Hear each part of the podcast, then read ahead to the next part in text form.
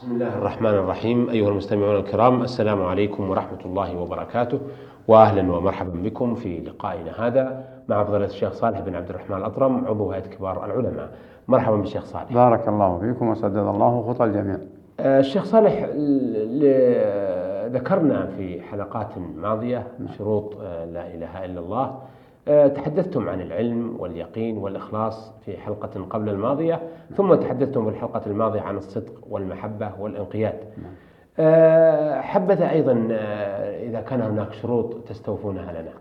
بسم الله الرحمن الرحيم. الحمد لله والصلاة والسلام على رسول الله وعلى آله وصحبه ومن اهتدى بهداه. آه، نعم من آه، شروط صحة معنى لا إله إلا الله. آه، القبول والقبول ينافيه الرد. نعم.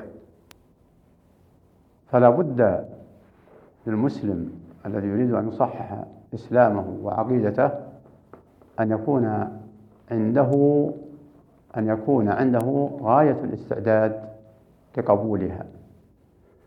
وألا يجد في نفسه أي حساسية لردها فإن ردها ينافي معنى لا إله إلا الله. ينافي معنى لا إله إلا الله.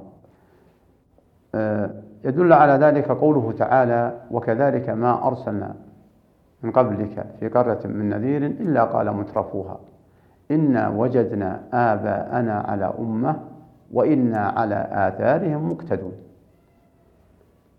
قال أول جئتكم بأهدى ما وجدتم عليه آباءكم؟ قالوا إنا بما أرسلتم به كافرون فدلت هذه الآية على عدم قبول النطق بلا إله إلا الله وعدم قبول معناها. وهكذا كل من قالها ولم يقبل معناها فإنه يعتبر رادا لها ولو نطق بها. ويكون مثل هذا من قيل له ارجع عن من تعلقت به من دون الله. وسألته الغوث وهو قادر وهو غير قادر. سألته الغوث وهو غير قادر. إما حجر أو شجر أو ميت. ثم قال وجدت أسلافي على هذا فإنه يعتبر قد رد معناها ولا ينفعه نطقه بها. قال تعالى إنهم كانوا إذا قيل لهم لا إله إلا الله يستكبرون قالوا أئنا لتارك آلهتنا لشاعر مجنون. فإذا قيل لهم قولوا لا إله إلا الله استكبروا. إنهم كانوا إذا قيل لهم لا إله إلا الله يستكبرون عن معناها وعن النطق بها. وكانت العرب الذين بعث فيهم الرسول عليه الصلاة والسلام عباد الأوثان والأصنام يعرفون معناها ولهذا لا ينطقون بها وهم يعتقدون أن من نطق بها التزم معناها فردوا لفظها أي نطق بها حيث إنهم عرفوا بأنها ستلزمهم المعنى. وهناك ثلة من الجهال الذين يدعون الإسلام قد ينطقون بها بمعنى لم يردوا لفظها بل يقبلونها ويضجون بها يضجون بلا إله إلا الله. لكن في الحقيقة لم يقبلوها لأنهم لم يقبلوا معناها وهو ترك التعلق بغير الله.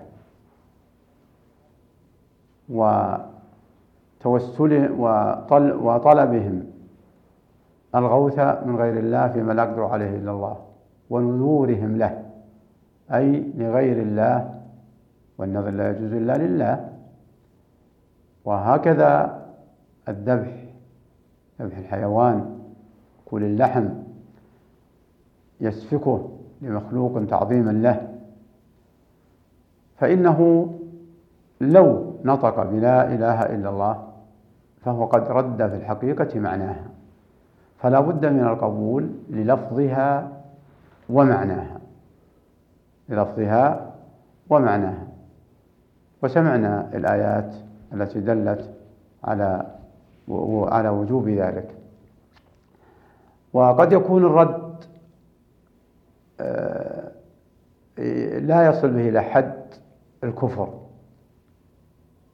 لا يصل به إلى حد الكفر وهو ما إذا رد آه، شيئا من فروع الشريعة كأن ينهى عن أمر وينهى عن معصية فيرتكبه وهو لم يستحله.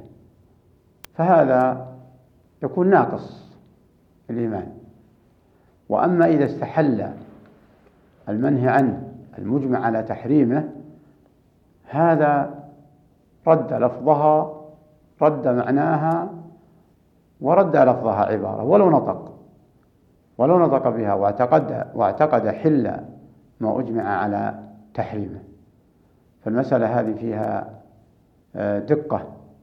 يجب على كل مسلم أن يأخذ كلمة القبول ويتفهم ويفكر في معنى القبول.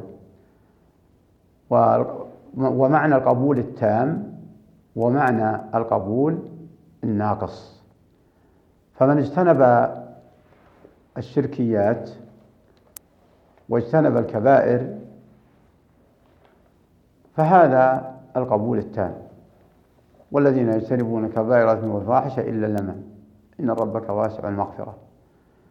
ومن اجتنب الشركيات المحسوسة بمعنى لا يسجد لصنم ولا يركع لصنم ولا آه، يذبح لغير الله ولا ينظر لغير الله لكن عنده شيء من التساهل في ارتكاب المعاصي فهذا قبول ناقص. وكل ما آه، جاء بمكفر في الظاهر والباطن فهو قبول فهو رد تام مثل الشرك بالله.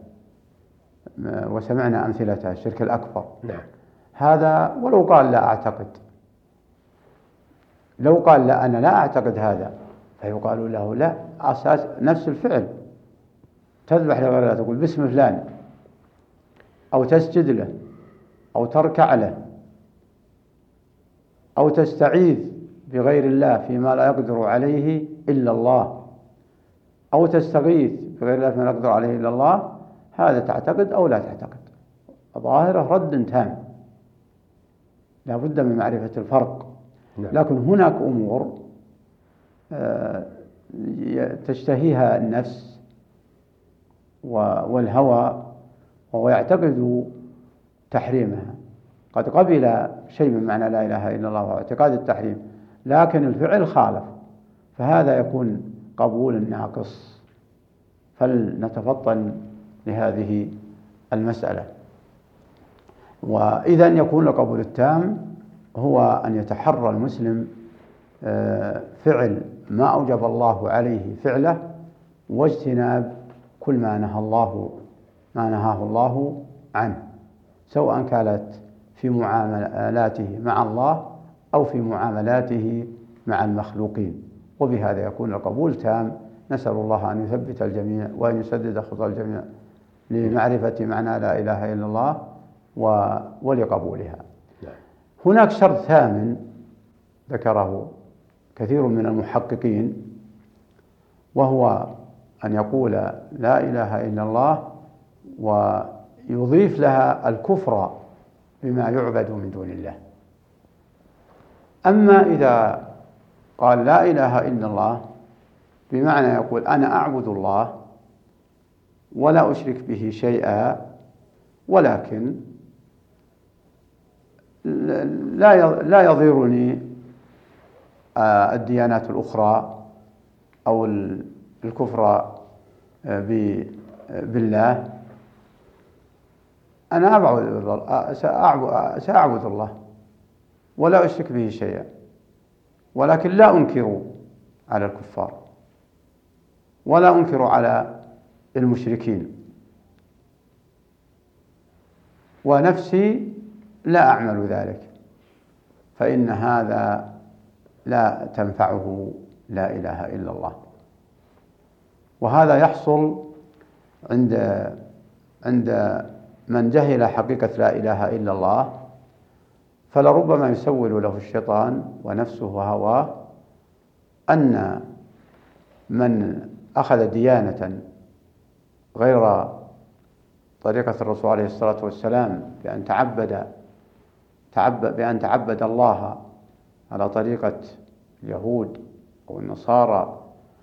ربما يقول لضعيف الإسلام والإيمان إن هذه ديانة فأنا ما أنا كافر بأفعالهم. أنا لا أفعل أفعالهم ولكن لا أكفر بما يعتقدونه مما هو كفر.